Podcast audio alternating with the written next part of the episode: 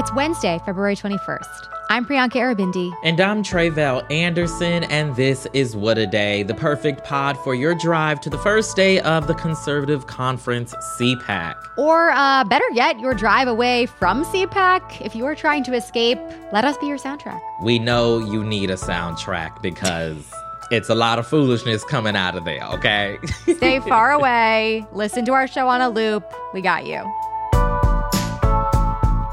On today's show, the fumbled overhaul of FAFSA applications for student aid has pushed back admissions for some colleges and students. Plus, Kansas City authorities charged two men for the mass shooting at last week's Super Bowl parade. But first, yesterday the United States vetoed a resolution from the United Nations for an immediate ceasefire in Gaza. Here is the U.S.'s ambassador to the UN, Linda Thomas Greenfield, explaining that the U.S. said no because she believed it would disrupt the negotiations to free the hostages who were taken from Israel. Any action this council takes right now should help, not hinder these sensitive and ongoing negotiations. And we believe that the resolution on the table right now would, in fact, negatively impact those negotiations. The resolution, which was proposed by Algeria, included a warning about Israel's deadly military operations in Rafah, which we've been covering here on the show. 13 other council members voted in favor of it, while Britain abstained from the vote. It's not a surprising move by the U.S. It's actually the third such veto of a draft resolution since October 7th, but it definitely stands in contrast with the Biden administration's increasingly critical response to Israel's military actions in Gaza, as well as their growing frustrations with Israeli Prime Minister Benjamin Netanyahu. To dig into more of the details here, I spoke earlier with Prem Thakker. He is a reporter at The Intercept and has been closely covering the war in Gaza. I started by asking him to explain why the U.S. vetoed the resolution and to explain more about the ongoing hostage negotiations.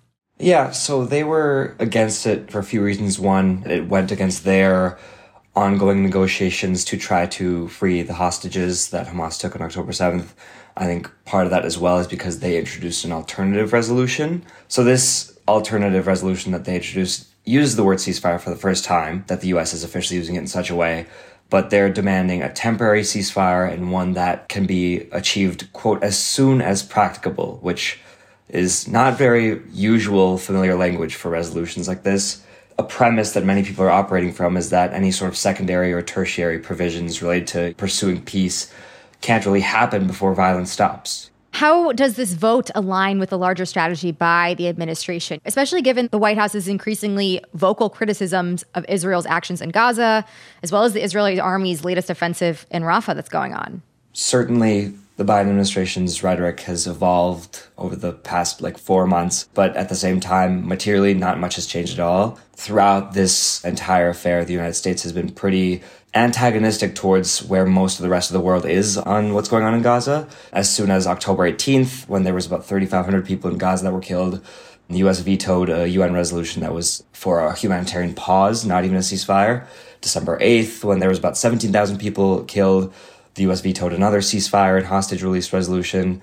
Um, December 22nd, after numerous delays by the United States for a, a UN resolution just to increase humanitarian aid the US finally approved, uh, so to speak, allowing the resolution to pass by just abstaining, not even voting in favor of it. And they still took credit for it. And that's just a few of numerous other UN resolutions that the United States has voted against or delayed or watered down.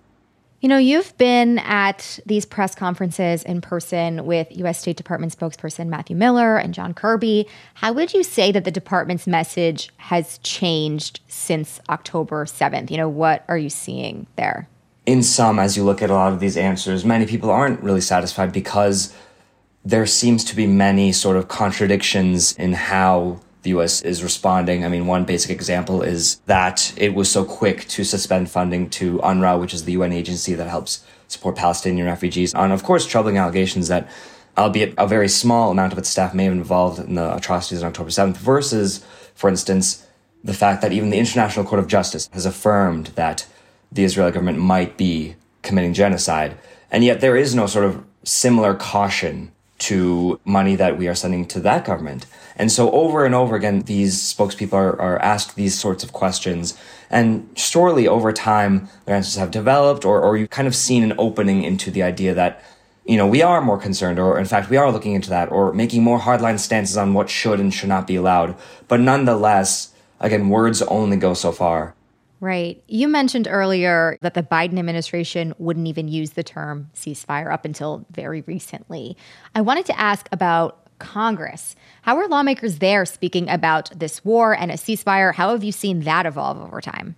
It's hard to keep track of 530 odd something members of Congress and their stances on what's going on. And the last I, I tracked, there were about 66 members of Congress who have called for an immediate ceasefire along the lines of let's stop the violence first and then we can navigate the rest of these things. There have been more members of Congress who have used the word ceasefire, but they've attached certain conditions to them that have thus far justified the current campaign. So, for instance, some members of Congress say we have to have a ceasefire, and that includes eliminating or destroying or getting rid of Hamas. That is where you get sort of a moderate amount of people in Congress who are indeed using the word ceasefire, but are not fully calling for an immediate end to the current violence to then figure out how we can pursue peace. So that's sort of the dynamics on the Democratic side of things. Of course, on the Republican side of things, it's much more interested in violence and much more committed and unabashedly interested in removing Hamas. And often, of course, some members of Congress not really differentiating between the idea of a Palestinian human being and then someone who may or may not even be involved in Hamas and Hamas itself. There's no sort of scaling or gradation for many of these Republicans. There are certainly a lot more members of Congress than, of course, people within the administration itself calling for a ceasefire, but of course, neither of which necessarily is proportional to poll after poll, which shows majorities of all sorts of groups, even Republicans and independents, especially independents, who are much more interested in, in an end to this violence. What can we expect to see next in terms of peace talk efforts, movement towards a ceasefire? Where do we go from here? So the US has said that they're in the middle of negotiations right now, which is one of their justifications for why they didn't necessarily support this resolution of a full on ceasefire. And of course, they have their alternative resolution that they have proposed it's not quite clear how much of a rush there is to pass this resolution. Surely the language is indeed shifting based on the increasing sort of demands by more and more people in this country, no less across the world. I've talked to a lot of folks that within Congress and within the administration have said that indeed, despite us not seeing exactly how it works in public, that they and their bosses and their coworkers have seen so much public pressure and so much public just discourse and dialogue generally about this in a way that many other US involved foreign affairs have not. All to say that on one hand, there are trends that you and I have discussed about, you know, how the US is behaving on the stage of the UN, for instance, but in some ways, a lot is up in the air. And there's no guarantee of how things go with this or with anything, of course. That was my conversation with Prem Thakker of The Intercept. We will link to some of his work in our show notes. As far as updates from the ground in Gaza, yesterday Israel's military ordered evacuations in two neighborhoods of Gaza City, which is a city in northern Gaza that was an initial target in Israel's military operation. The evacuation notice told people in these areas to go to an area west of Han Yunis in southern Gaza, which is the location of the most intense fighting and bombing in Gaza at this point in the war. The UN also suspended food deliveries in northern Gaza, citing looting, gunfire, and chaos that their teams have faced. A decision that they say was not made lightly because of the implications it could have on an already starving population. We'll, of course, continue to follow this in the coming days. Thank you for that, Priyanka. Now, on to a story impacting tens of millions of families in the United States. There is a major snafu involving the free application for federal student aid, better known as FAFSA. Now, all of these high school seniors, college students, and their families, not to mention the colleges they want to go to, are waiting in limbo to find out how much aid might be available to them. I don't know about you, Priyanka, but I remember all of the angst that the financial aid process can normally be and I just imagine that all of these issues has just magnified that now for so many. Oh, absolutely. In addition to the normal ways that this would affect a college decision making process, this is pushing back this process for mm-hmm. so many mm-hmm. people because of these issues. So tell us what exactly caused this snafu. Back in December of 2020, Congress passed a bipartisan bill that revamped the federal financial aid formula and required the creation of a newer and, in theory, simpler FAFSA. It was supposed to be ready to go for the 2023 2024 school year, so the one we're currently in. But when the Biden administration came into office, the education department was basically like, nah, that deadline is impossible. This is actually a really big, complex project, and we need more time. And so they got Congress to extend that deadline to the upcoming 2024 2025 school year. But due to repeated delays with the overhaul, the department is now unable to process new FAFSAs on time. The new website, which launched back in December, also has some glitches. For example, according to Politico, students whose mom or dad don't have a social security number can't apply for aid at all, which is not supposed to be happening. No. And the result, right, of all of this is that millions of families are having to wait weeks, if not months longer than usual to get their aid packages, which, as you just mentioned, impacts their decision making on where they can attend or even if they can attend college at all. Right. The setback has already prompted dozens of schools to push back their typical May 1st commitment deadline. And Southwestern University in Texas even created their own financial aid form to estimate student aid packages while the government gets its act together. So everybody, I guess, is, you know, trying to take a little bit in their own hands while the government is figuring out different fixes to the issue. Truly. I mean, that is a good thing, but does not take away from the chaos that this is causing. So, what has the education department said about all of this? Well, officially, the education department has said one of three things how complex the task at hand actually is, that they haven't had enough money from Congress to really prioritize things in the ways that they would like to, and that there was also a last minute change to the financial aid formula because they hadn't accounted for inflation. But according to Politico behind the scenes, the vendor General Dynamics, which is building out the new system, is privately getting the blame from officials. Nonetheless, though, it's giving botched rollout and it's making folks think back to what happened when healthcare.gov had her little moment. Right. We do not like to see it. What are families who are in this position, are being affected by this, supposed to do now? You know, do we have an ETA on when this situation will be fixed? Well, the administration says they are feverishly working on it. The education department is also going to send reps to campuses nationwide and open up $50 million in federal funding to help school financial aid offices, you know, manage the fallout from all of this. And then the website Chalkbeat says that by today, the department will post a workaround for those whose parents don't have a social security number and that a permanent fix to that particular glitch is coming next next month. But despite the mess that this all has been, Education Secretary Miguel Cardona maintained to reporters last week that the new FAFSA will be a quote unquote net win when it's all said and done.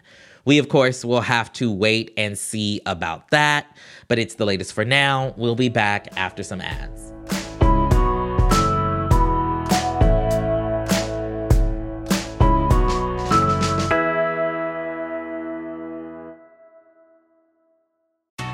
Escape to Ocean City, Maryland, and discover a place that just feels lighter, where every day feels like Saturday and french fries are a food group, where flip flops are always in fashion and seafood is always in season, where the boardwalk is bustling and the beach is right outside your door, where you can rise with the tide and feel like a kid again.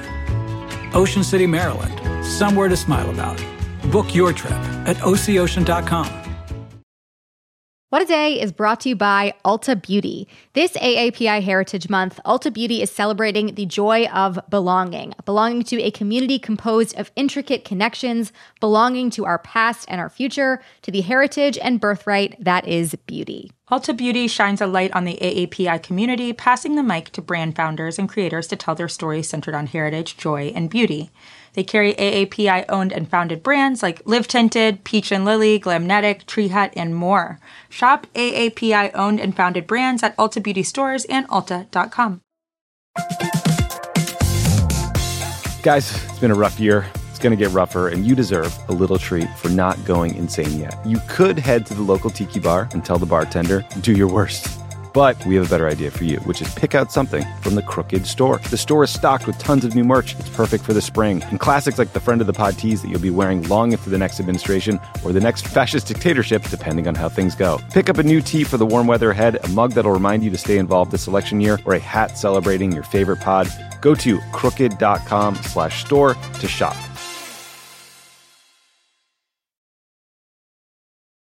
Let's get to some headlines. Headlines. First, an update on the shooting at a Kansas City Super Bowl victory parade last week, which killed one person and injured 22 others. Missouri prosecutors said yesterday that two men have been charged with murder. Authorities say that the men didn't know each other prior to the night's events, and yesterday's announcement comes after authorities charged two teenagers with violations related to firearms and resisting arrest. According to prosecutor Jean Peters Baker, more charges could be on the way. We seek to hold every shooter accountable for their actions on that day. Every single one. The Supreme Court declined to hear a challenge to an admission system designed to bolster diversity at a prestigious magnet high school in Northern Virginia.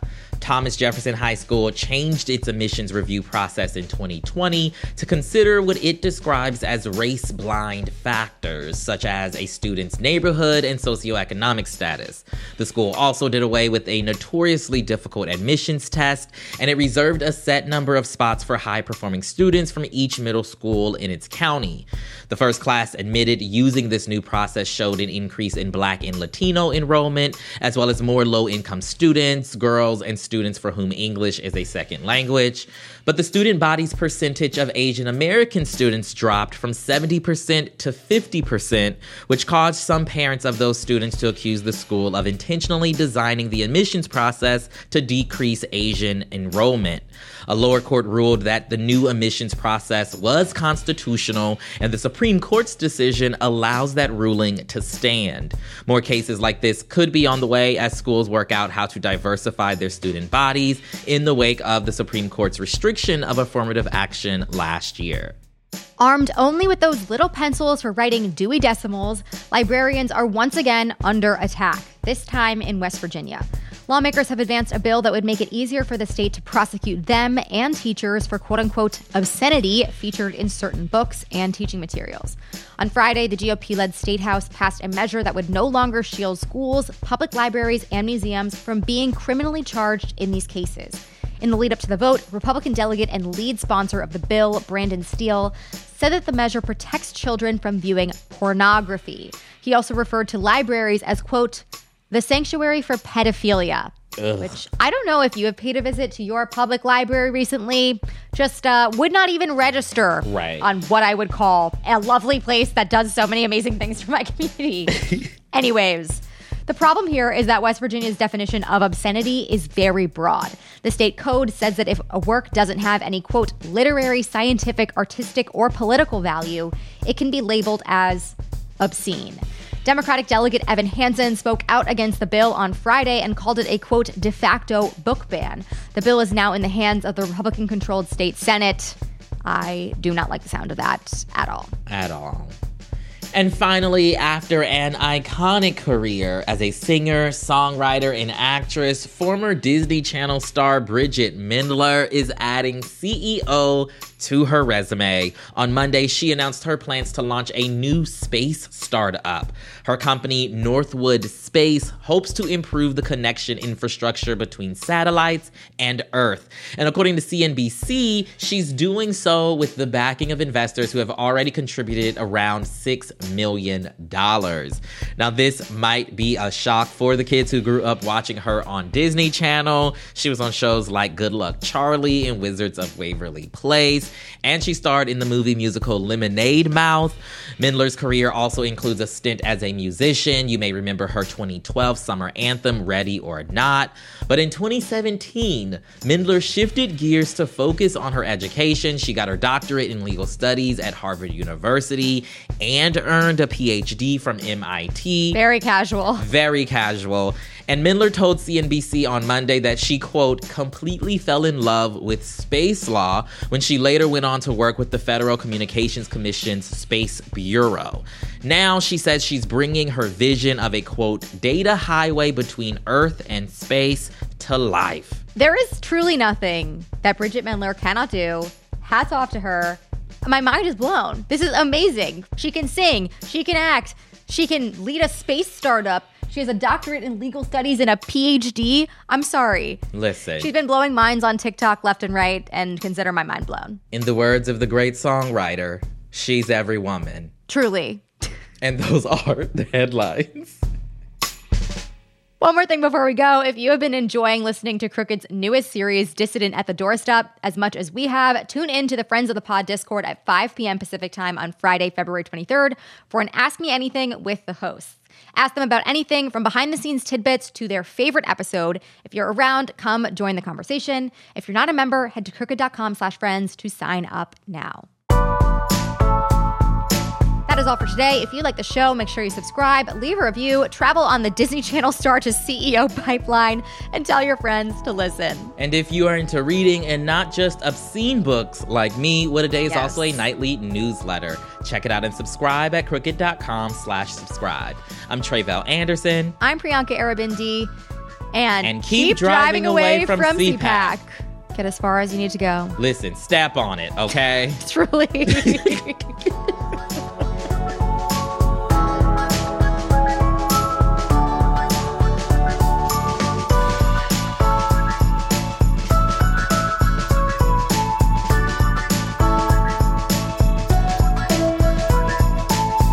What a Day is a production of Crooked Media. It's recorded and mixed by Bill Lance. Raven Yamamoto and Natalie Bettendorf are our associate producers, with production support from John Milstein. Our showrunner is Leo Duran, and our executive producer is Adrian Hill. Our theme music is by Colin Gilliard and Kashaka.